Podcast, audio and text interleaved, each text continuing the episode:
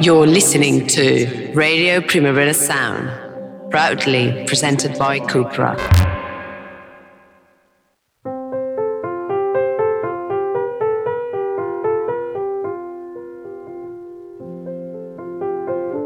Welcome to the Weekly Review, the radio show where two adult men try their best not to make fools of themselves in modern hip society by keeping up with the times through pop culture with the help of a savvy young woman. We've just returned from a summer break, and on this start of our new season at RPS, we shall look back at some of the things that have happened over the summer that we'd like to address. Arctic Monkeys have returned. Harry Styles might have spat on fellow cast member of Olivia Wilde's new movie. Photo dumps. Can they save Instagram, or is it another annoying trend for people to brag about how amazing or interesting they want to make us think they are? Sexy music. What's our, what are your favorite songs to get it on? Apparently, some people think Hudson Mohawke makes music that's good to get into motion with while a lot disagree. I can tell you what's a fringe sexual paraphilic trend cannibalism. But Armie Hammer thought it was okay to terrify the crap out of his crushes, insisting on satiating his appetite with more than his career can actually chew. um, quite a few things to discuss. As Armie himself would probably suggest, let's start chewing the fat.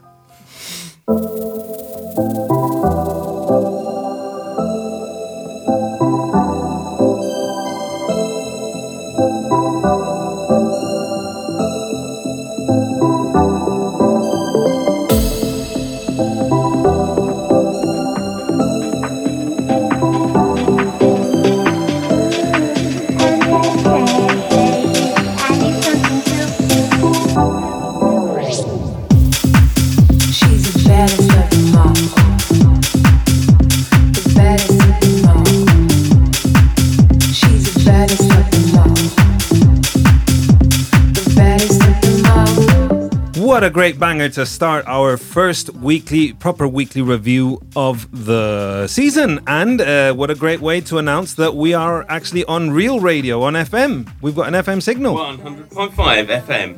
100.5 FM. Good, doesn't it? Keep it locked. Yeah, it, it it feels actually real. And is it, is it, uh, uh, I think your cable, your microphone is not cabled, Ben. I don't see a cable on that mic stand. Well, Come on, you've been doing this for a while. Get, get, get with it. Come on, technicians. Okay. We have gonna- silenced a man, so maybe that's a win for feminism. Mark, don't start inside. I know you're, you're, you're, what do you call it? When, when you put a virus in to, to disrupt the system yeah, from? I, I took the cable out to silence Ben. of all people. Damn it. No. Um, so, what a great way to debut on proper radio FM signal, even though it's mainly for people in living in the metropolitan area of Barcelona. But you know, you can also listen to us all over the world on our trusty app, uh, Radio Primavera Sound app, or on streaming platforms Spotify, Apple, iVoox. Um, there's so many that uh, Mixcloud. They're all over the place there. Mar, how's your summer been? Um, it's been great. I actually now forgot all about it because it's been two weeks already, and now I feel like what was summer? I I didn't get that. I, I was I was not there. It's like it was another person. I feel like I need summer holidays again because I already feel like I'm so into the routine again.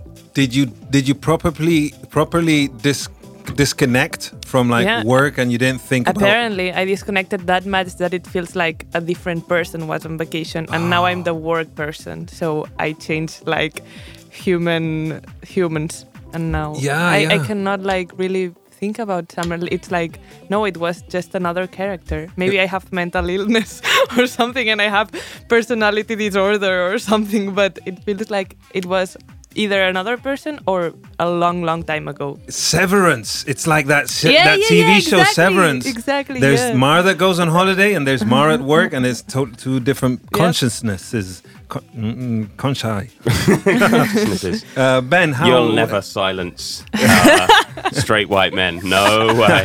Yeah. Even if I We're try, back at it. Um, back with a vengeance. Exactly, And a exactly. cable. Can I say something about the, the song that we were just listening to? Yes. Right. That was the uh, number one song in the UK this summer. It got to number one. And when did we first hear of it? TikTok. No, shut up, TikTok. Well, all right. When did you hear of it on TikTok? On TikTok, it's like very viral. yeah, but as of when? As of when? Uh, I don't know. like recently. Maybe maybe the person that was on summer holidays that it wasn't me, so heard it first on. Well, do you know? I know where you first heard about this song, Mark, because I was there with you. And you, do you remember when we interviewed Jordan Yeah. And we asked Jordan what the song of the summer w- She was said going to this be? one? Yeah, they said this one. Yeah, They, Yeah. Oh. yeah, yeah, yeah. And and here it is. So That if was when want- you interviewed Jordan at Primavera Sound. Yeah, yeah, me and mom, me and mom. performance. Yeah. And Ah. uh, so yeah, you want to know the, the song of the summer? So you got you got a you got a um, uh, what do you call it? Like what, what do you say when you get a tip off? A tip off. You could have put some bets on it. This song is going to be number one, and it did. You could have They put it were on TikTok. hundred percent correct because I've heard this everywhere. Exactly, exactly. And isn't it isn't it a banger? And I was in the UK for a bit, so that this sort of counts. I Well, think. bef- because I feel that I'm hearing it for the first time, I'm not sick of this song of the summer. Like, look, if I hear Despecha one more time, I'm going to jump in front of a bus. I was really happy when it came out. Did you like it? The- I Yeah, mean, were you- yeah, yeah. The- What a question. What a question. I, yeah, you liked it at first, but do you still like it? Yes. Okay. Clip, clip it, clip it, clip it, clip it. Okay. Put him on TikTok so he gets the hatred. Clip No. it, clip it. I- Yes, I- I- Johan, you're gonna suffer. I am a Rosalia lover. I No, you're defend her. not. I have been in so many fights sound like defending her and like writing paragraphs and like university level essays on why she is deserves to be where she is. But uh, and and it's cool that we had a song of the summer because it feels like years since we had a song that was the song of the summer like it used to happen years ago. But this this before you, the song a song of the summer you'd hear on radio and you'd go to a supermarket or enter into a bar during the day They'd play the song on, on TV. But now every time you switch your phone on, I guess it's my problem for scrolling too much. Every time you're scrolling and people just making their little chore- silly choreographies or some having their little moment with the dun, dun, dun, dun, dun, yeah yeah, and it's mm-hmm. like oh I can't I can't deal with I it have anymore. proof, physical proof that this was the song of the summer. Because the last thing I did in my summer holidays went to a campsite Oh, and uh, there was a mini disco, like Yeah. a disco for, for sort of for underage kids. exactly. What do you well, call those? Session light. They used to call them in Spanish. I- Mini mini disco is a good yeah, name. well, it, it? uh-huh. Any, anyway, it was. I took along my kids, and even though they, they were sort of they even they were too old for it at eight and nine, quite frankly, because it was brilliant. there was like this dinosaur dancing on stage. Anyway, they they uh, did, sang. Well, no, they didn't sing. They danced along to Desperate and that is the sound of the song of the summer. Like you know, they like you might say, all right, it was Beyonce or whatever. No, no, no. There was one song that dance that dinosaur was dancing to. And it was Desperate So that's Despacito. proof. Yeah, it's and it's yeah. Uh, even when I when when some of us when we all went to see Rosalia play live in Barcelona, I think Despecha, which hadn't even officially been out yet, got more of a reception than Malamente, which was her breakthrough breakthrough signal, uh, single years ago. No, um, but anyway, uh, Well, I think I didn't we uh, didn't we say because we reviewed that that gig at uh, length actually. we spent about an hour talking about, um, and I think one one of the things we said was like that that with Despacito, I felt like people were like not just cheering the song, they were cheering like the fact that they knew this song. If you see, it was almost a bit like cheering themselves as an audience. Mm. Oh, and have you seen the new version of uh, Motomami? Has Yeah. a song Yeah. recorded live. at Yeah. Palo Ah, Palo Santo? San I wonder which one of the two days was. I- I'm like, I bet it's Sunday. It was better No, on no, no. Sunday. Saturday was definitely better. I, look, I've told my kids it's Saturday. That was so. Are you going to break their hearts? I mean, you know, that's what you want. I, I will ask Rosalia herself. I will DM her. Please let me know. I need to know it was Sunday, not Saturday. go and knock on her door. She's only like forty-five minutes away in Manresa. Well, I don't know if she's there right now, but um, Talking no, Manresa. she's not. She's in South America, isn't she? She's, on, Yeah, she's still she's on the on tour. Motomami tour. if we're looking for a place this summer, Manresa, because not only has Rosalia bought a house there, but Shakira has filmed a video Yeah. there. Well, Yeah. Shakira might not be out of prison for too long. To Oh, Johan, Johan. I do wish her all the best. I, I, I Doesn't hope she like settles quite frankly. and pays whatever she owes and stuff, and then you know she spends no time in the shade. She doesn't deserve that. Um, well, I mean. You know, people who cheat taxes, you know, they, they should all be accountable for. Anyway, this is a garden that I don't know why I'm getting into. It's quite Um, good, Johan, on tax policy. Pay your taxes. I pay them. Damn it! I'm sick of paying taxes and, and seeing that you know things. mm, You know, there's still roads that I haven't been finished building and stuff like that. Uh, here in the where we are in Glòries, it's like why why is everything still under construction? You know. Anyway, um, another song that It's was because we there's a nine million uh, euro hole in the budget thanks to a certain singer. Oh, um, allegedly. Allegedly. Allegedly. Allegedly. Uh, another song that was very ubiquitous, uh, which I was so, totally on board for and I kind of play as well, but now it's like, I think it's overdone, is Kate Bush's Running Up That Hill. I've seen today um, a clip of Rita Ora, you know, Mhm, like the yeah. singer, on Rock in Rio, which is happening now, I think. Um, and she's um, like covering the song, and it's she's just doing her thing. I I will send it to you later, but uh, she's just completely making up notes as as she goes. Like she's just singing the lyrics, but doing it completely different and the confidence she has i'm not gonna say it's bad because she has good vocals but i don't think it was giving what she thought it was giving.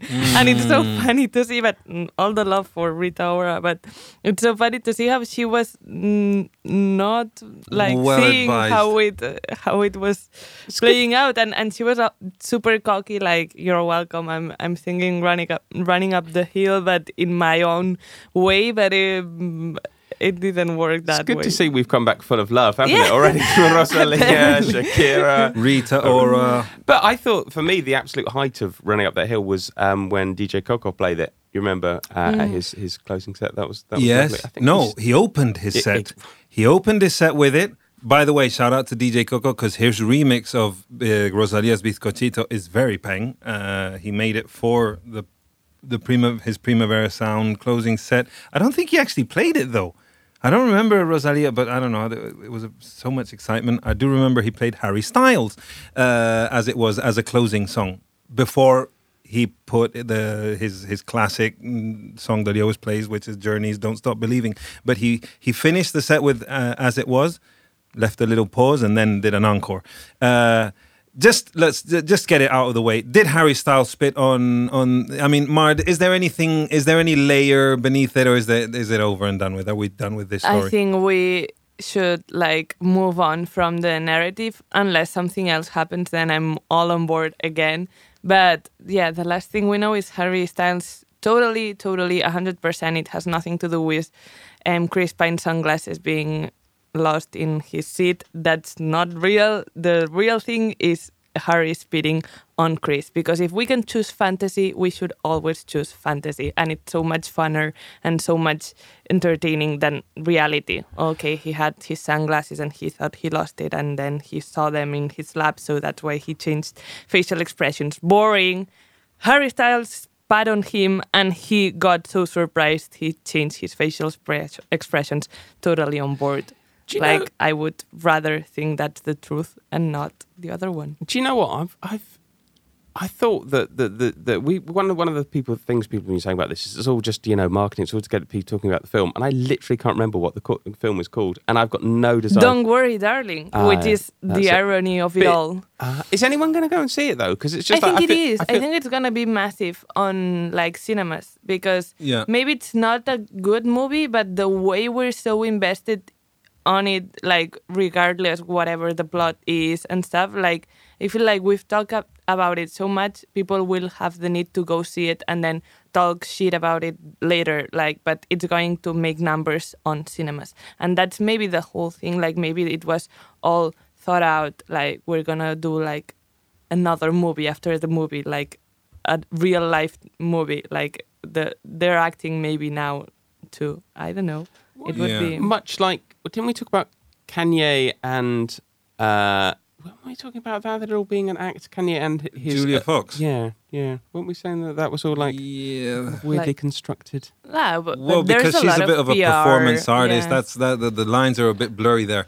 I have seen the trailer to the movie. Hmm. It looks fantastic. I mean, visually, it looks very stunning and very fashionable. Everyone looks super handsome, and there's like this kind of dark, sinister uh, thing that you don't exactly know what it's about. But I'm imagining something a bit like was it the Stepford Wives or the one where they're all kind of uh, Mm, yeah, robot robot yeah. women or something and.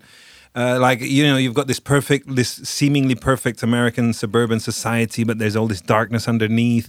Um, and uh, Olivia Wilde, as a s- as a filmmaker, I rate her a lot. I really liked Book Bookish. Was it Booksmart? Booksmart. Booksmart with Oh, Beanie was Feldstein. Yeah, that, that was very great because it was cool to see like a, a you know a, f- a f- a- a teenage high school movie told from the vision of like the two school nerds, the two class nerds who have all these um, you know who are also coming of age and stuff. It's something that I hadn't seen before. I mean, Clueless, Amy Herc- Heckerling's Clueless could kind of be a a, a, per, a, a cousin to the kind of you know the high school experience seen through the teenage girls. Mean Girls, obviously, uh, Tina Fey's masterpiece. Um, I'm looking forward to it also because of Florence Pugh. She's a she's a she's a she's so she's lightning every time she's on screen.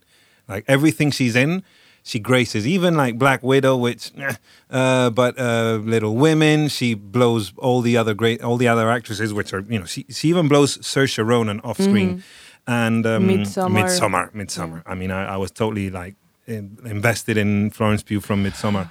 I went. I went to see. I tell you, I love Midsummer, but it has ruined so many things because I went to see. Like, I went to see. You know, it was the Diada the other day. Yeah. Uh, which, for anyone uh, who doesn't know, is Catalonia's national day, and so they have lots of like traditional dances and kind of things. So they were having the traditional like stick dance, and I was watching them, and I was thinking, oh my god, they're about to. You know, I, I, that's about to spoil the film. You know, they're about to murder people, basically. Like, because it really does give off that vibe. You cannot see like anything like that without- folkloric and Yeah. you know sort of these folkloric dances and and if I see people with uh, crowns of flowers now I get a bit scared like They're gonna, yeah, gonna that, that was a visual spoiler. Uh, hallucinogenics in my tea and, and put me in a bear suit and set me on fire. oh God!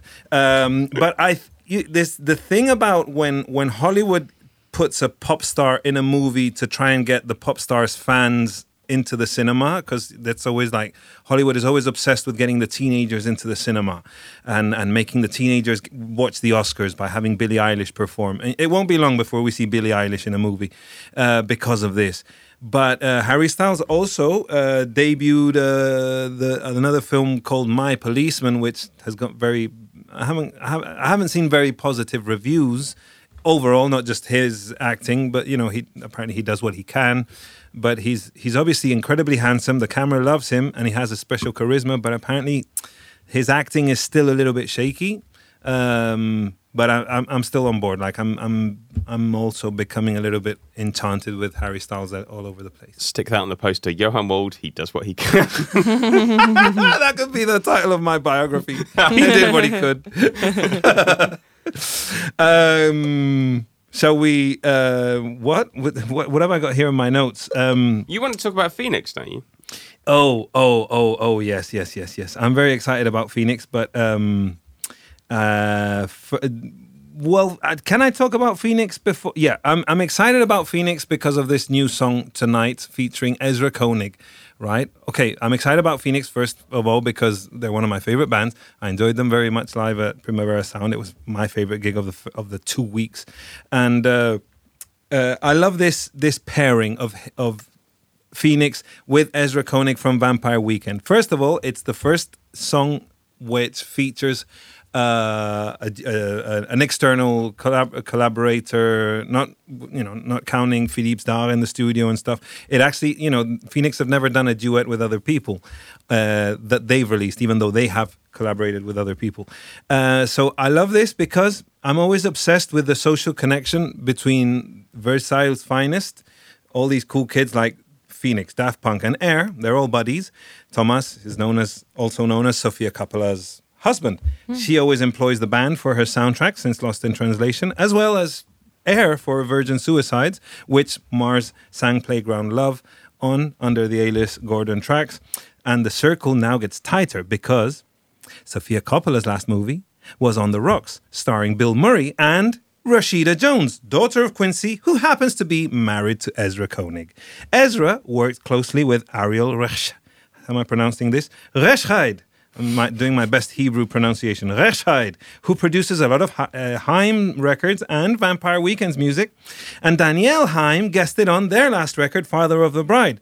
So there's this awesome little private club of really cool Hollywood kids and Parisian bougie kids who I fantasize about having great taste in rosé wine and go on holiday to places we we never hear about in traveler magazines. These places which they keep secret in Mexico and God knows where. And don't get me started on Sofia's cousin Jason Schwartzman, who is also Thomas Mars' best friend forever and all his association with the Wes Anderson universe. I mean, ah, I dream about these people. I don't know why. And all this uh, excitement because I finally got to see Licorice Pizza last night and I'm craving some days in Encino Valley. Can in I, can I 1973. can I just slightly big us up as well? Because not only did we have the prediction of the song of the summer, but who got the first news about the Phoenix album? We- did we? Yeah, that was it. No one else. We had got all these exclusive. The fact that it was recorded in Versailles, the fact that uh, in Did they I mean, in no, the, Louvre, excuse in, me. in the Museum de Art Décoratif. Uh, they had actually said it before somewhere. Uh, we got the exclusive. Come on, We. I know, I know, I know. I, I, but all of a sudden, I did read that they, it was sort of there somewhere, but nobody made a big deal of, uh, as big a deal out of it as we did, and and we didn't get the exclusive that Ezra Koenig would be featuring on the record. That kind of bummed me out that they didn't. Because we did ask them like who's who's on the record, and they kind of said, well, you know, Thomas Bangalter came to the studio one day, but he's not officially credited as a producer, but he's a friend who gave some feedback. Um, anyway, I'm so excited uh, about you going to LA, Ben. You're going to Primavera Sound LA as our official RPS correspondent. Yes. I'm not going to ask for you to bring us any souvenirs because I imagine you're probably going to be, God knows where, in some part of the town where they're doing the festival. And Um, I'm quite near Skid Row. Uh, I, I've noticed, um, Okay. which is uh, interesting. I don't really know LA to to, to be honest with you. I just because it's this kind of town. You look at it on the map, you're like oh, I'm staying there. You're like, well, what what does that mean? I've got no idea. Literally, like I was thinking, like, oh, I'm not that far from Hollywood. I could just walk to Hollywood, and then you like, oh no, that's about 18 miles or something. You know. and the traffic is always a nightmare, either on freeways or the, the, the normal roads that go from A to B. It's so it's it takes ages to get from from one from downtown to Sunset Boulevard, that kind of stuff. But But I am going to be calling in, well, sending audios with reviews and stuff. So so listen out, listen out. for that. Exciting. Well, let's listen to a song from one of the bands that are going to be headlining Primavera Sound LA's first edition on the last night, on the Sunday night. This is the new single from the Arctic Monkeys.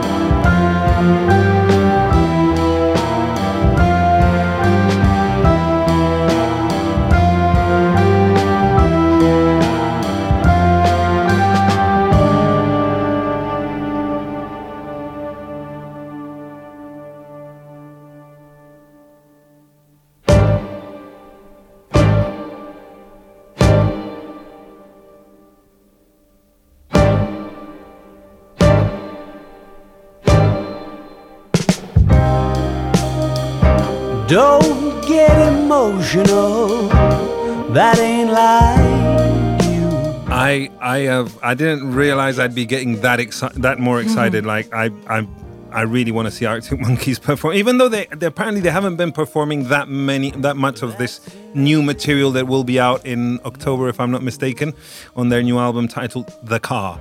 Um, they are sharing the bill with uh, Lorde. She's headlining the first night, September 16th. September uh, the next night is headlined by Nine Inch Nails, and Arctic Monkeys headline headline the closing night on Sunday.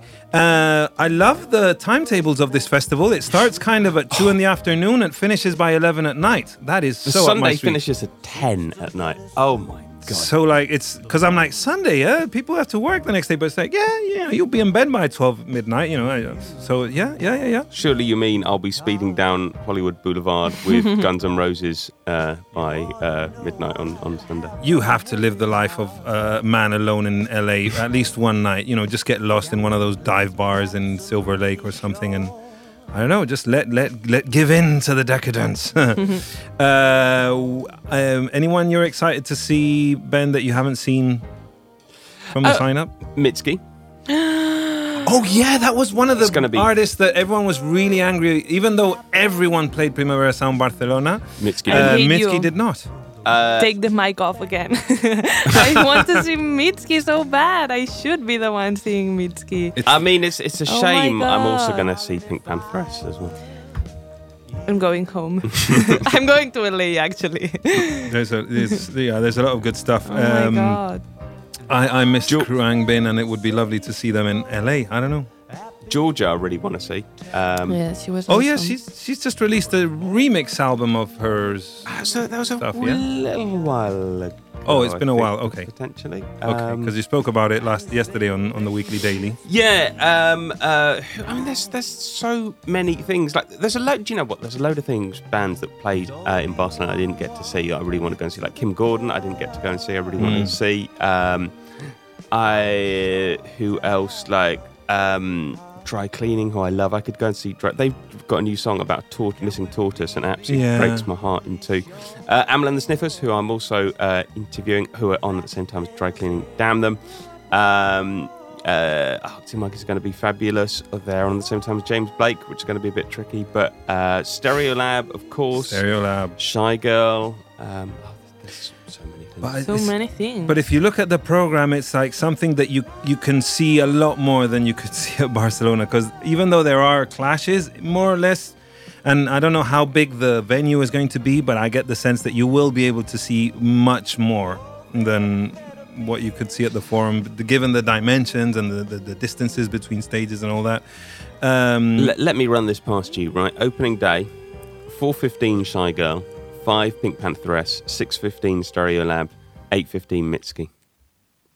that's, that's, that's, amazing. that's a very nice afternoon. Yeah, yeah, it's going to be good. I'm I'm I'm really yeah. One of the reasons I'm excited about um, the the Arctic Monkeys. So people who have seen them in the few of the festival appearances that they've been performing at or recently, uh, they said it as a critique, but I'm not actually against it. They said that it seems like we're now watching rather than the Arctic Monkeys, you're watching Alex Turner and the Arctic Monkeys. Uh, it's like he's he's always been the the front man of the band and he writes most of the lyrics and it's a group effort when it comes to the music but hotel uh, tranquility base hotel and casino was mainly his concept and, and his lyrics and his vision and the others just you know did their best to keep up and, and play their parts and uh, i from what I've heard, you know, I love Richard Hawley as much as Alex Turner does, so I'm on board for him to pretend for him when he pretends to be Richard Hawley. I rather like that more than when they're pretending to be the Queens of the Stone Age, uh, which everyone loved, but I didn't think AM much of AM as much as of as a Tranquility Hotel, Tranquility Base I can ne- Hotel and Hotel Casino. Hotel and Casino. What a title! I can never. It's a a great title, but I can never remember. we- Yeah. Um, but uh, so far, what we have heard of their what what songs you can listen to on YouTube that haven't been released officially is uh, "I Ain't Quite Where I Think I Am," which has this groovy, funky mid tempo with wah wah guitar effects and some falsettos. So Arctic Monkeys go funk, which is cool. And uh, that's where you're wrong, which uh, sounds like an '80s new wave pop kind of banger that Billy Idol would have released in 1984. Um, but so yeah, uh, a lot of excitement to see what if they play any more new music. Hang on, that's where you're wrong, isn't isn't you? That's from Suck It and See. Oh, damn me! it is, isn't it? Yeah. I'm thinking, why am I thinking? All right, well then I I read my I did I did very good research, ladies and gentlemen. I, I'm, I'm still a bit on hol- I'm, Holiday uh, mood. Severance. You know, part of me is still clashing with the Johan Holiday Johan and There's and two Johans inside Johan. of you. There's two fighting to come out. Anyway, someone uh, something else that's going to come out soon is a new album from Bjork.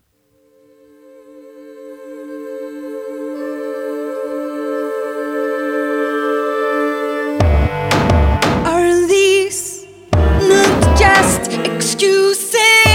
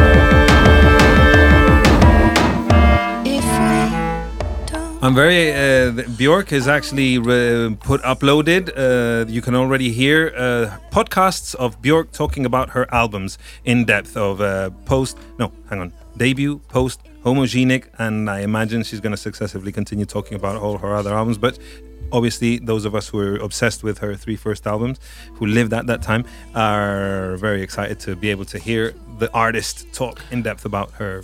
The, the podcasts are really, really good. Obviously, I shouldn't be sending people to un-RPS content, but they're, they're really good. I mean, like you know how how what, how personal podcasts are, and having someone like speaking in in your uh, in your Yeah. brain. Uh, and Björk's got such a lovely voice, and it seems to me that her Icelandic uh, accent. Well, you know, since she's no longer living in in, in the UK, her Icelandic accent. She doesn't have English- that full Cockney No, accent. it's Icelandic. really strong Icelandic accent. No, it's so good. It's But so. she lost it or she's gained it back. What Which? did Icelandic accent? no, it's, it's stronger than ever. Stronger than ever. It's I really, love stronger. it. So she's now talking. I, I was There's a lot of memes of of trying to recreate how she sounds, but in a written way, and it's so funny to see them all the time, like with the strong Icelandic accent and trying to recreate it, but written. It's so funny. Do you know? Do the the youth like Björk? Yeah, she's she's one of the diva queens icons. At well, in my world at least. Like, really? Yeah, um, I I think yeah. No, I. Oh, 'cause Oh, I feel went. happy. Me and my wife went to see Björk a few years ago, and we we we got a babysitter because you know can't just leave children on their own. And we said to the babysitter, who's like nineteen, it's like, yeah, we're going to see Björk. She's like, who? Björk. What? Björk. What? No idea. It's and what sucked is for a while, especially for millennials, Bjork was this person that was parodied by uh, a, a comedian, Joaquin Reyes. On uh, he'd he'd do these characters, he'd celebrities, and he did a celebrity uh, dedicated to Bjork. So hola, soy Bjork, and and then she was just this kind of uh, the butt end of this. Um, she was like a running gag kind of thing, and it was very hard to watch. it's like some show some respect. She's one of the greatest of all time. So yes, I'm uh, Mar. yeah. I feel well, at least to the girls and the gays, she is a, the queen. She Oh, always- has always been. Well, apart from um, Bjork memes um, in, in Icelandic, uh, you know, as phonetic Icelandic, another thing that seems to be trending on social media. Well, Mara's going to tell us all about it. Tell me about. I'm nervous today because I this is like a realization I had the other day, and I was like, "Oh my god, I'm so clever." Um, I have to talk about this in the weekly review. Um, I I don't know. It's something I I've I thought about like a whole afternoon, but it was like uh, last week or something, and. When I had to write it down, I was like, "Is it that clever? Is it that that moment when you're in the moment and you think, oh my god, yeah, yeah, totally," and then a few weeks later you're talking with friends or something and you have to explain it back and it's like as you are explaining it you're like maybe it's not that good and i feel like maybe that's the case but i want to hype you up so i'm going to say no it's super interesting what i'm about to say so You're about to reference a French philosopher. This yeah, is yeah, yeah, awesome. yeah. you I, know? I have someone to back me up to be like, yeah, maybe it is clever. I don't know.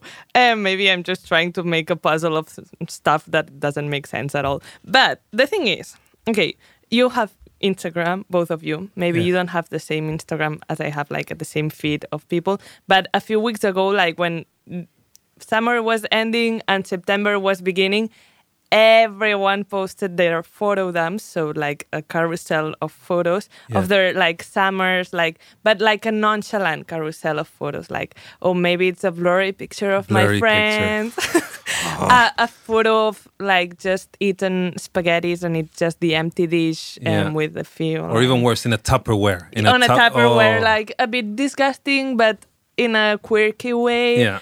Um, relatable way. Relata- yeah, relatable, but at the same time, you could never like. I'm. I have a special life, but yeah. Well, I wanted to do mine. Okay, I wanted to be part of that. I'm like, I was. I, I need to post my photo dump of my summer with my quirky photos and my whatever. I'm not a, a slave of social media because I post pictures you wouldn't normally post on social media. I'm so different, but I want to do the same thing everyone's doing.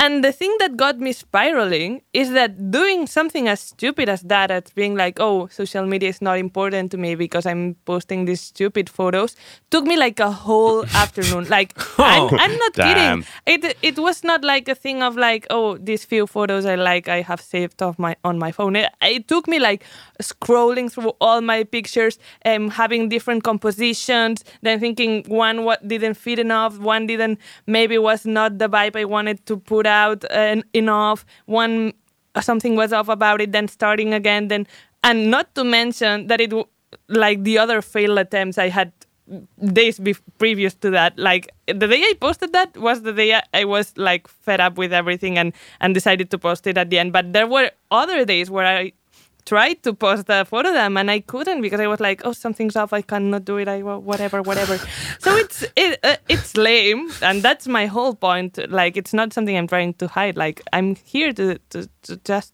point out that nothing is spontaneous and i'm not saying like oh have you noticed social media is not spontaneous? Like we all know it's not. Like uh, it's a point that has been made by several other influencers. Like not that I'm one, but also several influencers who have gone like, guys, this is not reality. Like behind the scenes of uh, of posting on Instagram when you're a professional and takes a lot of time. Blah blah blah. There's a lot of them that have like quote unquote come clean about being an influencer and stuff. We have seen that mm, discourse being talked about like a lot of times, but that's not my point exactly. My point is that, that what I thought was interesting is that it took me a long time. Some someone who's no one. I'm not a professional influencer. I'm me talking in a as a in the voice of a full generation and like as a gen z person like and i'm gonna talk for everyone now i'm, I'm i give myself this power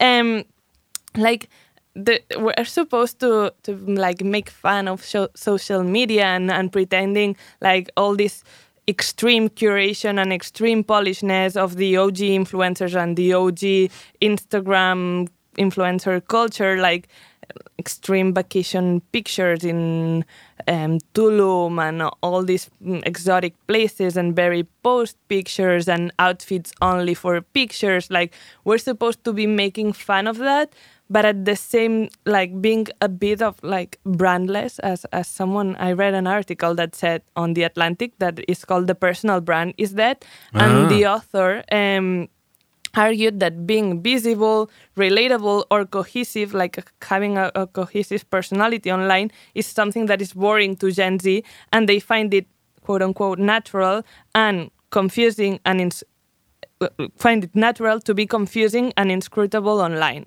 And it feels like yes, that's that's what I feel I'm trying to do. Like uh, that's what I, I don't pretend. Uh, it's not my intention to be cohesive and, and have like an aesthetic to me, or or have like a like a brand that people associate me with. Like some influencers, maybe their brand is is going a lot on on hikes or having a feed that is um, very pink or special, like something special about them. I I I feel like to Gen Z and me and and maybe some of my friends, like we kind of have fun on being a bit more confusing and and now, now I'm go- now it's the part where I get academic. So if you let me, Oh, I'm going to be one of the people who intellectualize everything that's online.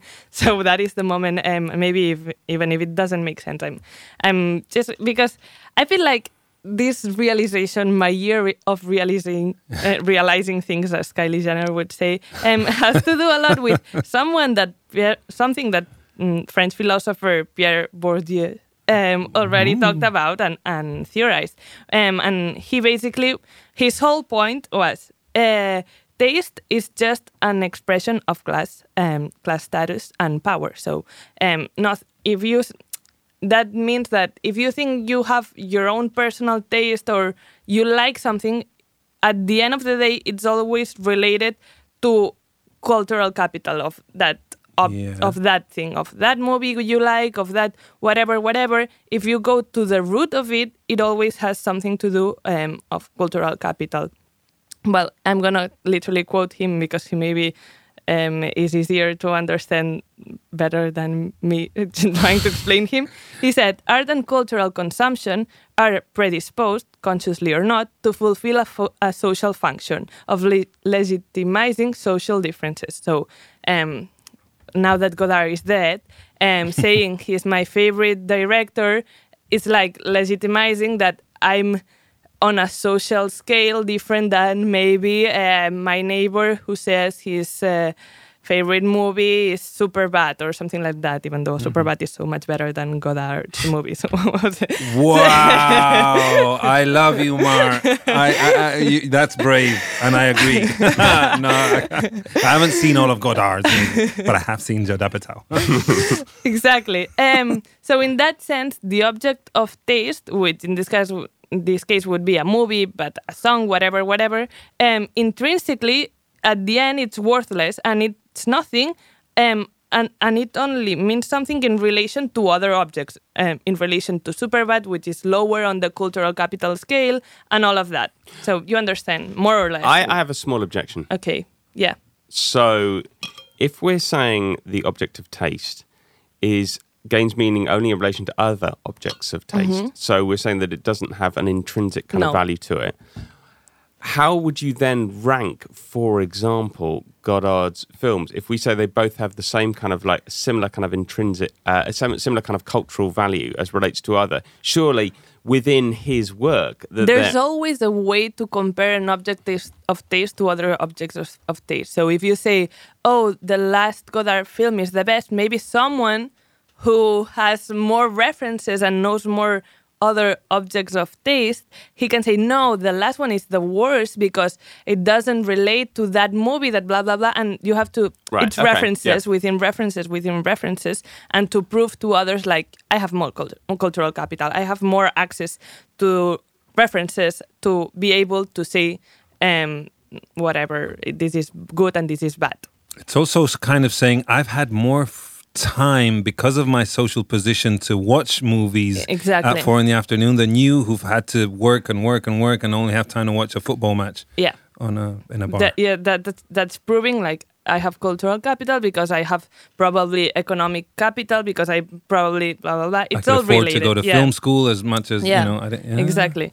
So, following this this theory, like in this Bourdieu-esque kind of mindset, a very curated, very branded presence on- of line is also an exhibition of objects of taste. Like if I go to Celler de Can Roca and I post a picture of my dinner there, or a story like "Casually I'm here is is a, is a proof of um, cultural, social, um, economic capital, and the museums I visit, the things I do on my free time, the places I go on holiday, everything is just a proof of, of my um, capital. And once you realize that, once that your social media exposure is just proving other people your forms of capital, once you realize that, then you can um like rebel against it. Be like i don't want to play that game. I i don't want to prove people if uh, um i do that in my free time i'm better than people that don't do that like i for example and that's been historically not only on social media like for example camp is a reaction to like aesthetics like more like mm, curated i don't know how Academic to, good uh, yeah. taste, you know, and, like- and then camp is like let's celebrate the grotesque like let's Yeah. do the like the other way around. Um, so on social media, it's kind of the same thing. Like, I'm gonna post a picture of my Tupperware being dirty and disgusting because I don't wanna play the game in which I have to prove to you that I go to this restaurant or that I know about cuisine or that I know about movies or that I I'm best friends with this person. I don't want to play that game. I just want to put a picture of a dead spider in my bedroom. Yeah. Um, and and this is like what Gen Z is doing. I feel like as a generation, we're on the wave of reacting to the old generation, which is um, this OG influencer kind of um, mindset, um, high aesthetics, whatever. Symmetrical photo. Yeah, The photo done with a proper camera and then you upload it to the Insta- exactly even a, a feed phone. that is cohesive that is nice to look at when Mm. you go to the page so it feels like now we're on an era of a reaction to that um and young people um, presenting themselves on on on the internet in a way that is confusing also allows them to speak to people who will understand like they're putting barriers to people who don't speak that le- like they're talking to people who have reached this like conclusion i feel like and and uh, not allowing people to understand them if they don't want to. I feel like they're protecting themselves. Like if there's, they have their own inside jokes. They glorify very specific random personalities like Trisha Paytas, Wendy Williams, Angel Mami, who is the TikToker, random TikToker. Like if you go on the internet and see that picture and you don't know who they are, you're like, okay, whatever. I scroll through, I don't care. But I see that and I recognize all, a lot of other meaning behind it, and it's it's like a community. I feel like, and it feels like they're refusing, like they're what they're trying to do is refusing to play this game. But and here's I'm going to end now. Don't worry. My point and and the whole realization thing I had the other day is like even if you run run the most hyper niche meme account and you wear ugly clothes and you post post ironic um, pictures and on your photo dump and you have a random picture of Trisha Paytas in the middle of the photo dump without context, uh, it doesn't matter how much you effort you put into escaping the game. You're just playing another side of the co- of this another side of the same coin. You understand what I'm like? Exactly. just, yeah, uh, you're it's a- influenced by the same impulses, Yeah, but just reacting another way. yeah, it, saying, "Oh, you're trying to, I don't know, prove your cultural capital by posting this whatever," and I'm going to do the other way around, is a, also a lot of cultural capital. Like I have the tools to understand that and reverse the coin, but I'm Yeah. just playing within the same coin. Like You're a reaction. Yeah it's it's not that rebellious or that much playing against influencer culture creating a post that was supposed to be ugly but staying a whole afternoon in your bed curate, curating which one is more ugly and which one makes it more understandable to the crowd of people that you want to be understood by um, and then losing three days thinking of that and thinking which one's more camp or whatever you want to call it. And that's not playing against the the game at all. Like it's just uh, is well as the article says itself uh, as the article says is itself a kind of cultural cap- capital a covert asser- assertion of status who pleasures them even stem even more directly from undermining the security of others people cultural capital so it's doubly snob it's like being Ah. i'm so snob that i'm making fun of you for being like playing that game like I, I and, and that realization made me wanna rip my head out. Like that's yeah, I, it's it's horrible. Like nobody's special. Why does anyone ever think they're special? You're not special. You're not special. You're not special. I'm not special. Nobody's special. And at max. I will allow you to be a pretentious little freak with an internet connection because there's no match. to- there's nothing else to that. Like it doesn't matter if you're Bella Hadid in your ugly outfit being like oh i'm not like other models. I Yeah. wear the ugliest clothes because i'm a little bit weird and different. It doesn't matter if you're the skater at MACBA who only posts blurry pictures of dead pigeons on Yeah. the street or me posting a stupid photo dump that took me a whole afternoon with my not your typical summer pictures because i post this blurry picture of me and this ugly car that i saw on the street. It doesn't matter any of that because i'm not more different than anybody.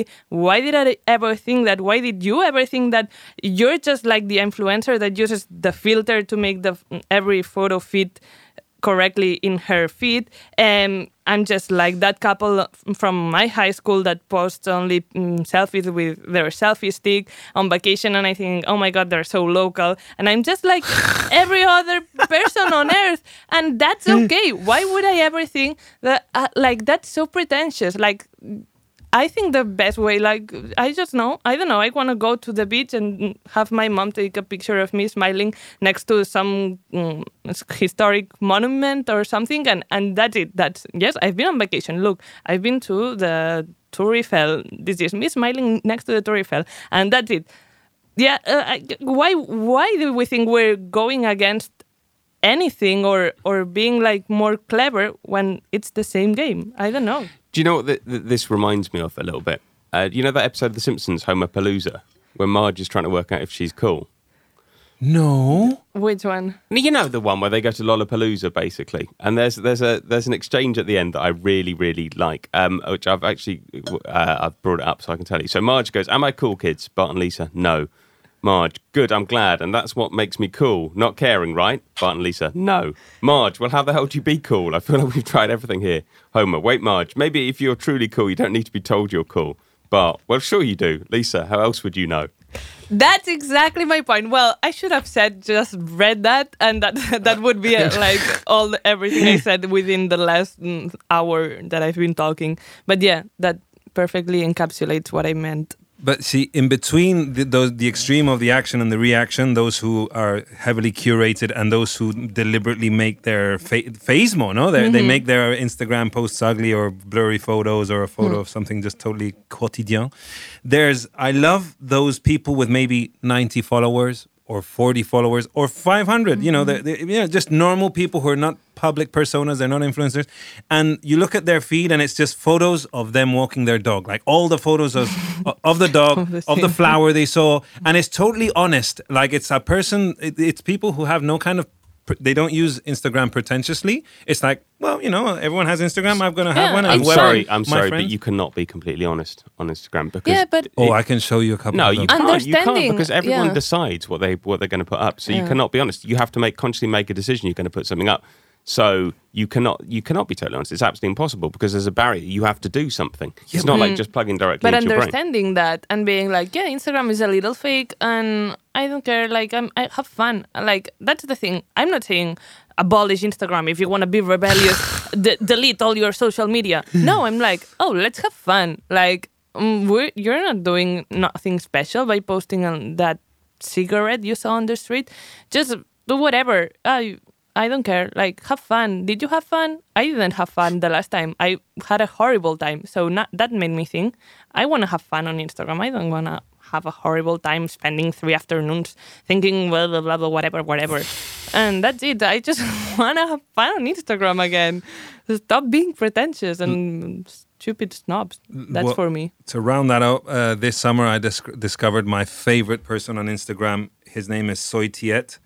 Uh, I think he's from Philippines or Indonesia. Oh, Indonesia. it's the one on, on who sings Happy Rosalia's. Birthdays. song for you.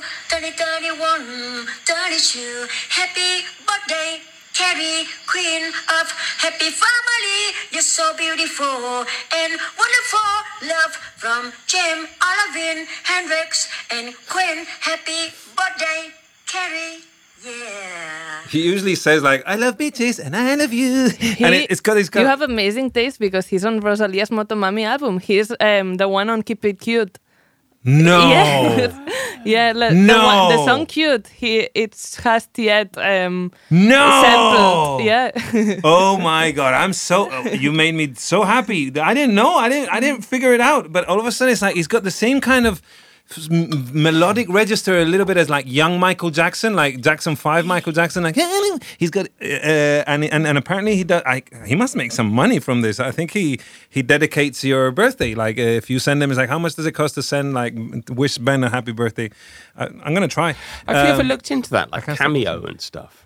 I, w- I wanted to like yeah. It's an app you can ask famous people to like Yeah. do special requests. Like Oh. tell tell my grandson congratulations for graduating, It's- and you have some random actor who's not making a lot of money yeah um, do that for you in It's like- exchange for I don't know a rate of ten dollars depending on depending on you know how Yeah. how popular you are and Yeah. stuff wow It's it's it's kind of awesome. Kind of makes my soul want to die, basically. Oh, think but I love awesome. I love like famous people who are on low hours and and uh, you know they have to resort to these kind of things to like get a yeah, bit of a kind of makes me feel like Evan Dando's on it, and it's like, I- Yeah, but yeah, who else was it? Who was? Oh, oh yeah, what's that documentary about Val Kilmer and you know how he was talking? You know because he's had a he had throat cancer and he, he can't speak. He he can barely speak. He he has a special audio thing.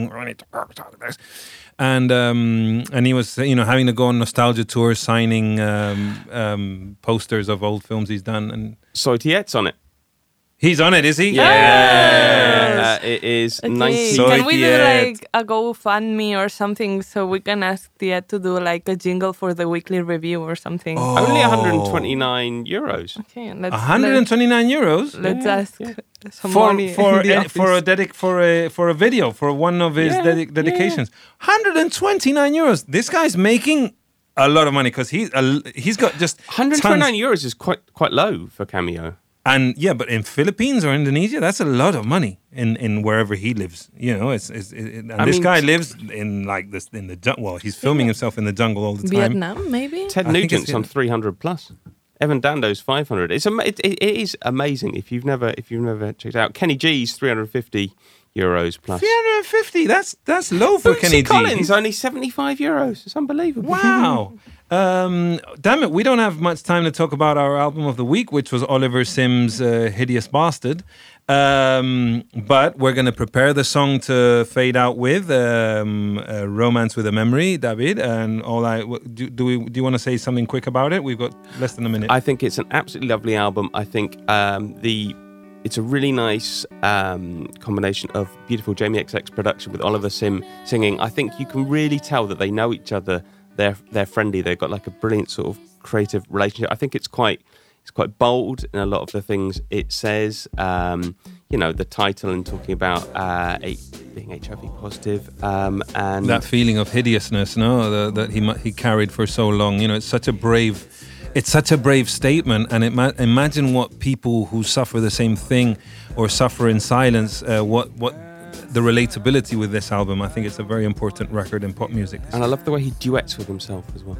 Yeah, I, I missed the duet from Romy. I mean, it, they can't be doing everything together all the time, uh, the XX, but they, they end up always, you know, Romy featured on Jamie XX's solo albums, and and Jamie X, Jamie Smith produces all of their stuff uh, when they're not doing stuff with the XX. Uh, I, I I just have so much faith in these three individuals, and I love this album. Uh, it's got lo- so- as an album, uh, uh, as a complete album, it doesn't feel that that that strong, even though it's got like loads of strong songs. But there's a couple of mm, songs in there that feel like unfinished sketches. Uh, I, mm, but but but then definitely, I'd give it a seven out of ten because of that. And it's a very strong debut album. what I would say is rather than buying yourself a cameo from Cappadonna X of Wu Tang Clan for 75 euros, or from Dani Filth, lead singer of Cradle of Filth, buy a nice deluxe edition of this album. So I'm a bit obsessed with cameo. Now I've got now I've opened it up. I can't Yeah, yeah. stop scrolling. Let's hit that cameo. Thank you all for listening. This was the weekly review with Marvai Verdu, Ben Cardew, Johan Wald, and David Camilleri on the tech.